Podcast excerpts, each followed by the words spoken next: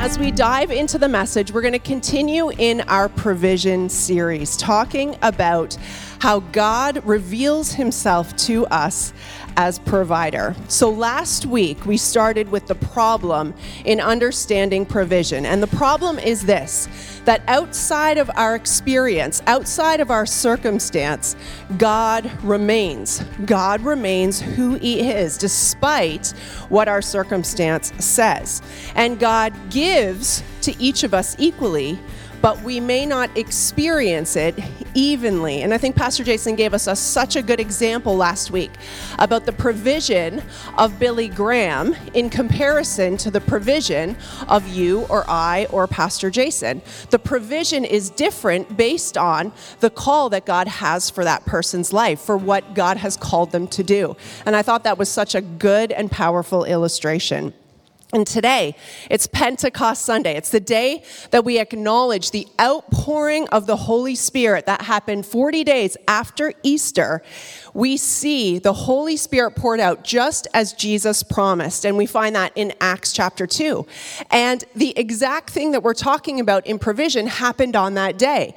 Although the Holy Spirit was poured out equally on everyone that was there, everyone in the upper room received the gift of tongues, the outpouring outpouring, the infilling of the Holy Spirit afresh, the empowerment of the Spirit to walk in the fullness of the spiritual gifts that God had for them for the purpose that God ordained for them. But they did not experience it evenly because if we look at the life of Peter and we see the calling on his life and the Holy Spirit empowerment that he needed to go and do what he was called to do, it was different than that of Mary or that of others who were in the upper room that were receiving the exact same outpouring. And so, again, we're going to hold this intention as we continue to talk about provision that God pours out on all of us and provides provides for all of us equally, but not evenly. And so, if we get our eyes fixed on how God has provided for someone else,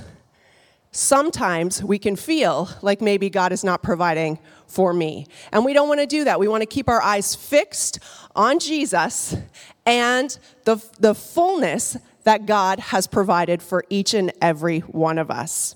So let's establish this idea of provision. What is it? A provision is something that is given to you to use. A provision is going to supply you with what you need. And so when God supplies, we receive the provision to use as needed. But we must remember everything we have belongs to God, and we're called to steward everything we've been given. So God gives us a provision it becomes ours. We get to grab hold of it, we get to use it, but we always want to remember everything we have comes from God. Now, the first time that we see God revealed in the Bible as a provider called Jehovah Jireh was found back in Genesis 22 when God sees Abraham's obedience to sacrifice his son Isaac, and God, Jehovah Jireh, establishes himself as provider by providing a ram for the sacrifice instead. And so Abraham called the name of that place, the Lord will provide. And it is said to this day, on the mount of the Lord it shall be provided. So God established himself in that moment as provider. And we can then trust that He is provider because it's not just that God provides, it's who He is, it's His character. And so we can, we can hold fast to that. Now, I want you to imagine today that someone supplied you with a car. You don't have a car, and you need a car. And someone finds out you don't have a car, and they have a car, and they supply you with a car. Now, that supply will meet your need for a car. How awesome is that? And that is exactly how it works with God. When there are things that we have need of, God can supply our needs. Now, today, I do not have a car to supply to someone, but I do have something else. How many have noticed the price of gas? All right, my friends, I know you've noticed the price of gas. The price of gas has gone so, so crazy. And I don't know if there is someone here today that maybe you have been thinking over this past week or over this past weekend, I'm really not sure if I have the money to fill my car up with gas this week. It's going to be hard. It's going to be tight. If you're here today and you have thought, or you have felt, or you have said, I'm not sure if I can fill my car up with gas, would you? Okay, would you come up? Friend, come on up. I, I have a supply for this need, all right? So this is Jose. And Jose, I'm going to supply you with the need to fill your car up with gas this week. Okay? But I actually believe, as I was preparing for this moment, I didn't know who was going to come up, but I believe that God wants to reveal himself in an even deeper way to your life as provider. He wants to give you a fresh revelation of that because He's given you gifts and He's called you to do things and He wants to provide you with what you need to do what it is that He's called you to do. Just like that gift card, when you put it into the machine and you fill your car with gas, it's going to enable your car to do what it was created to do. Well, God wants to give you exactly what you need to do and to be who you were created to be. So I, I just pray that that resonates in your spirit today. All right? God bless. God bless. So, just like that very tangible and natural example, Jose wasn't sure how she was going to fill her car up with gas this week, but now she's been supplied with a gift card to fill it out. She can use it to fully empower her car, empower her car to take her where she needs to go this week. Now, if that gift card just stays in her wallet, it will never be used for the intended purpose that it was set out to, you, to be used for. It doesn't mean she doesn't have the provision, but if it stays in her wallet, if it's not actually activated, if it's not accessed, it'll never be able to actually do what it was intended to do. And of course, this is a very natural example, but it works exactly the same way with the three provisions that we're going to be talking about today. We're going to be talking about the provision of rest the provision of peace, and the provision of God being the supply for all of our needs. Let's take a moment and pray. Holy Spirit, we ask you to give us understanding today about how rest and peace and our needs have already been provided for in the person of Jesus Christ. Help us not only to keep these provisions hidden in our spiritual wallets, but teach us, God, today how to access these provisions every single day. In Jesus' name we pray. Amen. Amen. We need the Holy Spirit's help to bring revelation of these things. So, God gives rest. God is our provider when it comes to rest. And rest is a vital yet often overlooked aspect of our spiritual formation. The very nature of our salvation, given to us by grace alone, is the very definition of rest. There's absolutely nothing we can do to earn it, there's nothing we can do to try and deserve it. It's a gift of grace received only when we put down striving and when we put down earning and receive it from a place of complete rest. And I know for some of us here today, this is part of the deepest core of our struggle that we have known Jesus, known the good news, been in faith for many years, but still can't seem to reconcile this idea that God has given us this gift of salvation freely, that we don't have to strive and we don't have to earn to receive it, that actually we don't and we cannot ever be good enough for God. So we must receive this gift of of salvation from a place of rest. For some of us here today, that rest card is just sitting in our spiritual wallet, not actually being activated in the fullness of what it was created to do. And in the story of creation, we see God work and then we see God rest. The heavens and the earth were finished in creation. God accomplished what he set out to do. And then what did he do? He sat back and he admired it. God's precedence suggests an order for you and me. And it's the same thing we're called to do. Plan out your week's work, execute it, and then stand back and admire what has taken place. Finished did not mean that there wasn't more that could have been done. Jesus said these exact same words on the cross. He said, It is finished, just before he breathed his last breath. The work is complete. He came and completed what God asked. But even in that statement, there was so much more to come. Christ would then rise. He would pour his spirit out on the earth. And these are huge things. Yet, in that moment, he still said, It is finished, because all of this had already been set in motion, and he was completely obedient to what the Father had asked him to do. And so God in creation completed what he set out to do, and then he rested. And some scholars say that this rest was actually an invitation into a position that God has established for us. Our purpose is established in and from rest. Rest in the completed work of God through the person of Jesus Christ. What an incredible provision we've been given. And so we're invited into God's grace and mercy into a completed salvation, a secure covenant of life everlasting, and an heir to God's spiritual inheritance for us. And God blessed the seventh day and made it holy. And this is actually a bit odd. Honestly, God blesses people, but to bless a day is a strange thing. But not only does he bless it, he makes it holy, which means he sanctifies it. He actually said on the seventh day, I'm going to make it holy because I'm making a claim.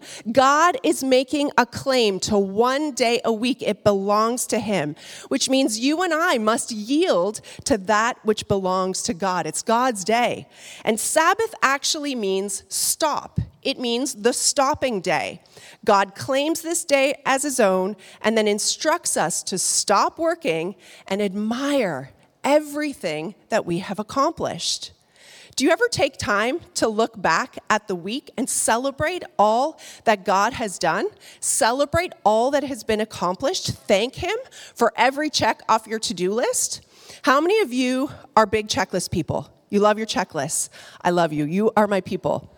I have 137 um, notes in my note app right now, which don't think I'm a psycho. That's actually really good. I'm down from about 250. I usually keep a running total of about 250, so 137. I'm doing so good. And in on my phone, there's this those little circles. You know what I'm talking about? And then you literally put the ch- like. Every, my the checklist people are like, oh, it's so satisfying, it's so good, and then it moves to the bottom. And you know what? Like I'm I'm really bad. I don't even delete them. I just it's like I just want to see all the checks, and they're at the bottom, and I'm like, oh, so good. This is so good.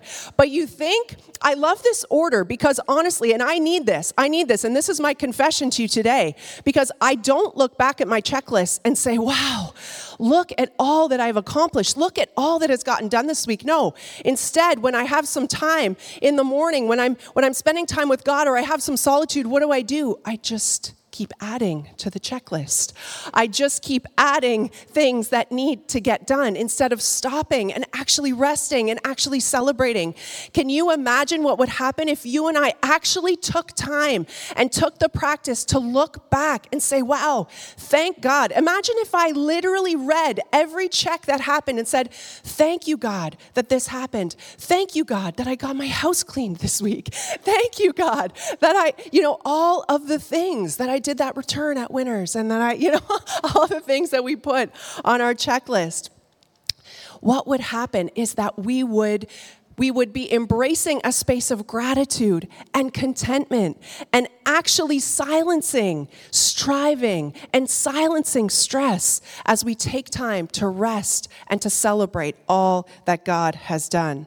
Jesus said, Come to me, all you who labor and are heavy laden, and I will give you rest.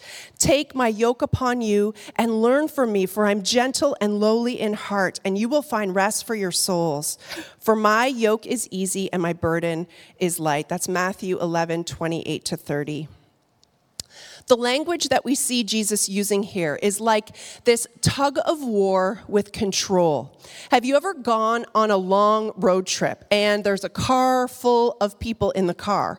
Well, everyone is going the same distance. Everyone is in the car. They're seeing the same geography. The experience is the same. But for the driver, there is a different level of responsibility and they experience rest in a different way. The passengers can take a nap, they can chat, they can read their phone, they can watch a movie but the driver remains responsible and in control of the vehicle. It's a completely different perspective. Well, when Jesus says, Come to him, take his yoke, it's actually like our way of giving up control, letting Jesus take the wheel. Thank you, Carrie Underwood. Sabbath is when we learn to rest while God keeps working, and we trust that God is continuing to work. God is our provider, and He wants to give you and I rest. Now, the enemy can steal this rest from us by never giving up control. And so we've got to recognize the things that are outside of our control, which honestly are almost everything, especially people. We cannot control people. So we have to let go of trying to control people and trust that God is working. Now, Sabbath is not just about not working for one day. It's actually an invitation into a lifestyle of rest and trust in God, trust that God is in control. But the practice of di- and the discipline of Sabbath, of not working one day of the week, reminds us that God is in control. So we can rest and not strive for what God has already provided. So, a question when it comes to rest for you to think about where do you need to trust Jesus enough to let Him give you rest? All right, the next provision we're going to talk about today is peace. God gives us peace. Now, on earth, mostly we believe that peace is the absence of conflict. And of course, this is our desire. We want to see the absence of conflict, especially in our relationships with people, with tribes, with factions, with countries. We want to see peace. It's our desire. But God is Jehovah Jireh, the God who provides. So, what is it that Jesus says about peace? What is the provision he has for us? This is what he says in John 14, 27. Peace I leave with you, my peace I give to you. Not as the world gives, I give it to you. Let not your hearts be troubled, neither let them be afraid. That's Jesus talking. Peace I leave with you, my peace I give you. The peace of Jesus is a provision for you and for I. This peace is different than any peace that you could receive in the world. And you can receive this peace while in the midst of conflict. Watch what Jesus says as we continue in John 15 and John 16. If the world hates you, know that it has hated me before it hated you. If you were of the world, the world would love you as its own. But because you are not of the world, but I chose you out of the world, therefore the world hates you. I have said these things to you, that in me, there it is again, in me you may have peace. In the world you will have tribulation but take heart, I have overcome the world. We see this in the life of the Apostle Paul. His life was filled with conflict here on earth. But God provided him peace. And look at how Paul describes it in Philippians 4, verses 11 to 13. He says, For what I have learned, in whatever situation I am to be content, oh Lord Jesus, help us in whatever situation we find ourselves to be content. I know how to be brought low. I know how to abound. In any and every circumstance, I have learned the secret of facing plenty and hunger, abundance and need. I can do all things through him who strengthens me. We love to quote that part of the verse I can do all things through Christ who strengthens me. But look at what comes just before. How can we do all things through Christ who strengthens me? Through finding contentment in the peace that Jesus has given us. The enemy desires to steal our peace through conflict. He robs our strength by stealing our joy. And if we really listen to this language, this language of stealing and robbing, Have you ever had anything stolen from you? Have you ever had your car broken into, or your house broken into, or your wallet stolen, something taken from you? The only things that can be stolen from you are things that belong to you. Right now, someone could go into Jose's wallet and steal that card because she hasn't used it yet. It's just sitting there in her wallet, but it's hers. It belongs to hers, and she can use it for what it is that she has need of. But until she uses it, it could be stolen. The enemy, if the enemy can steal our peace, then peace is something that already belongs to us in Jesus. If the enemy can rob our joy, then joy is something that already is ours because Jesus has given it to us. Yet so often we focus on the reality that we don't feel peace, that we don't have joy in our circumstance. Therefore, we must not have the provision. God hasn't given me the provision yet. The enemy can steal our joy, but why do we just accept that and settle for that? Jesus said, Take heart, I have overcome the world. We have authority over everything that the enemy has stolen from us because these provisions of rest and peace belong to us. They're ours. So take them back. Get that card out of your wallet, put it in the machine, use it, access it for what it was desired to give to you. Let God fill up your spiritual gas tank and walk in the full empowerment and provision of what God has given you. We can walk disillusioned because there's conflict, believing that God isn't with us. But the truth is that God is a provider and He has given us peace. And we can grab hold of that peace right in the midst of the conflict we face. And so the question about peace to reflect on is this Can you root your identity in whom God has declared Himself to be, in whom God has declared you to be, not only how the conflict defines you? Now, our final provision today that we're going to unpack is God supplies our needs. Now, when it comes to Philippians 4:19, it says this, "And my God will supply every need of yours according to his riches in glory in Christ Jesus." So, supply is really just a different word from provision. And so, how is God going to supply all of our needs? according to his riches in glory in Christ Jesus. Jesus is the key to the supply. Now, if I said to you today, God is going to supply all your needs according to the riches of Jeff Bezos, of Bill Gates, of Elon Musk, of Francois Bettencourt Meyers, the billionaire mogul of the L'Oréal brand, you might believe me. You might say, wow, sweet, because you know how rich these people are. They can su- provide for all of your needs. But let me tell you here today, not one of the wealthiest people on this earth can supply you what you truly need in the core of your soul space. And the richest people on earth will tell you this that all of the riches of this world cannot bring peace to your heart, cannot settle your soul, cannot actually give you what your soul longs for. God is telling you that the source of the riches that He has supplied to you comes from the glory of the work of Christ, the only one who can save your soul. The finished work of the cross of Jesus Christ, the salvation of your soul by grace alone, the provision of complete rest, complete peace, and your every need.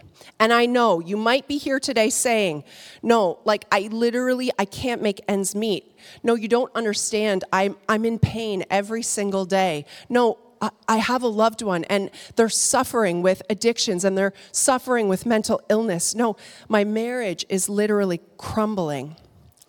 I understand that there are real, physical, tangible needs, but there is a provision for you today, and I pray a revelation of the Holy Spirit can come for those needs. Let's look at what Psalm 37 says. Says, Delight yourself in the Lord, and he will give you the desires of your heart. Commit your way to the Lord, trust him, and he will act. There's another space that we need this divine revelation from the Holy Spirit because we tend to focus all of our energy and our efforts on the desires part, the desires of our heart, our prayers, our dreams, our focus so often is on these desires, and we wonder, why isn't God giving these things to me? I thought God was going to supply all my needs. We have to recognize that our very first and core need is a spiritual one. Without the salvation of our souls, all of these other things are just temporal. Without the salvation of our souls, we will live, we will work, and we will die eternally separated from God. It's eternally separated from light and life and truth. In the person of Jesus Christ, God has supplied all that we could ever need in abundance. But we must stop keeping these desires in the realm of the physical only, keeping our focus on that which is temporal. I want to read a list for you of some of the things that God has supplied to you. And I want you to imagine putting a spiritual gift card into your spiritual wallet uh, with unlimited supply of all these things that have been gi- given to you through Jesus Christ faith, peace, access to relationship with God, grace, hope of eternity, love, Holy Spirit, salvation from sin, adoption into God's family, redemption, forgiveness, purpose, righteousness, life, mercy, joy, the body of Christ, spiritual gifts, power and authority, wisdom, the word of God, protection against the enemy, freedom, and spiritual blessings. Are we delighting ourselves in these things, in these great and sufficient provisions for our soul? Often our needs are associated with finances and or lack thereof. And so let's talk a little bit about this as we prepare to close today. Jesus believed that everyone was a steward, a steward of everything that has been entrusted to them. And so the principles of God are even. No matter how much you've been given, you're called to steward that which you've been given. It's even, it's an equal principle. Now, often we see money through the lens of prosperity and poverty. I have enough or I don't have enough. But Jesus sees money through the lens of stewardship and provision. Here's what I've given you. How will you steward it? And again, God gives equally, but not evenly. Matthew 6 24 says, No one can serve two masters, for either he will hate one and love the other, or he'll be devoted to one and despise the other. You cannot serve both God and money. And so the central question Jesus asks over and over again in a variety of ways is To whom do you belong? Robert Morris says, says this understanding that God owns and we steward is the most vital to understanding is the most vital understanding you must embrace to walk out this journey. And it is true. God owns we steward. A steward is someone who's managing something which belongs to another you don't decide to become a steward, you already are. The only question is what kind of steward are you? Or what kind of steward do you desire to become? You have a wallet full of unlimited supplied gift cards of peace and wisdom and joy and everything from the list that we just read. How are you stewarding those provisions? I'm 100% responsible for what God places into my hand. And my first step is to return to Him the first 10%, again, as an act of stewardship, worship, lordship. Jesus is Lord over 100% of what I have. The principle of the tithe is something that I started to practice when I was 16 years old when I got my very first job. I witnessed my parents doing this, so they set the example for this, but they never really overly talked about it. They didn't force me to do it, they didn't require it of me. My church didn't tell me I had to. It was just something that at the age of 16, when money started to come into my bank account, I wanted that principle to be worked out in my life. I knew that if I gave God back, 10% of what he had given me as an act of stewardship and as an act of thanks that I could trust him with everything that I had. Now, sometimes we're unwilling to take this step because either we don't trust God, or we don't believe in the principle of the tithe, or we don't believe that everything we have comes from God.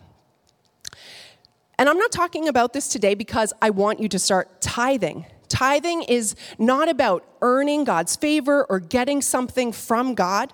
We've already received everything we could ever need in the person of Jesus Christ. But tithing is a part of the stewardship of everything that God has placed into our hands. But just like the gas gift card, you need to pray about how to steward 100% of what you have, not just do I tithe or not. Sometimes we're unable to take the step to tithe because we have other masters.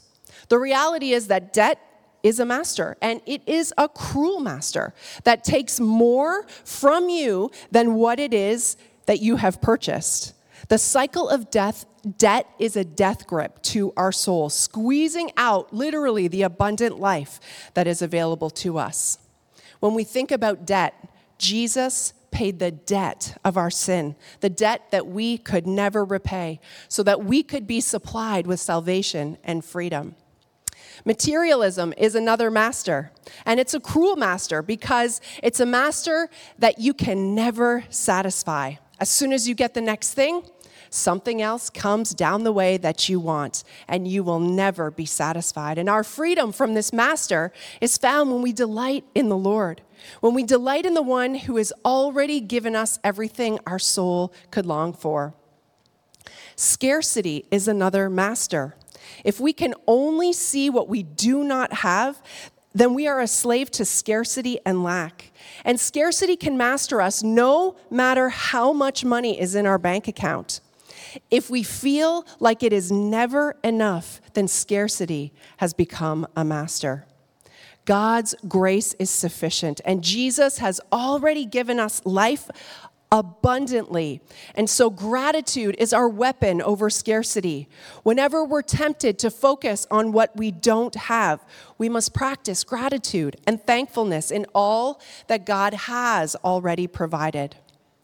The Stewardship Road says this I put God first in everything, including my finances. I practice gratitude for all that God places into my hand. I steward faithfully what He has entrusted to me. I hold everything in my life with an open hand, which God can wisely direct. God is Jehovah Jireh, the God who provides, the one who gives rest, peace, and supplies all our needs. So let's start with trusting who God is Let's expose the lies of the enemy and the plans and attacks of the enemy in our lives. And let's walk in obedience to God's word so that we can appropriate all that God has provided for us. If you've never given your life to Jesus, perhaps today is the day. Perhaps today is the day that you would say, Jesus, I recognize that my very life is possible because of you. And maybe today you want to say, Help me, God, steward all you have placed in my hands. I want to take a moment and I'm just going to invite you to repeat a prayer. And if you want to make Jesus Lord of your life today, I just invite you to repeat this prayer with me from your heart.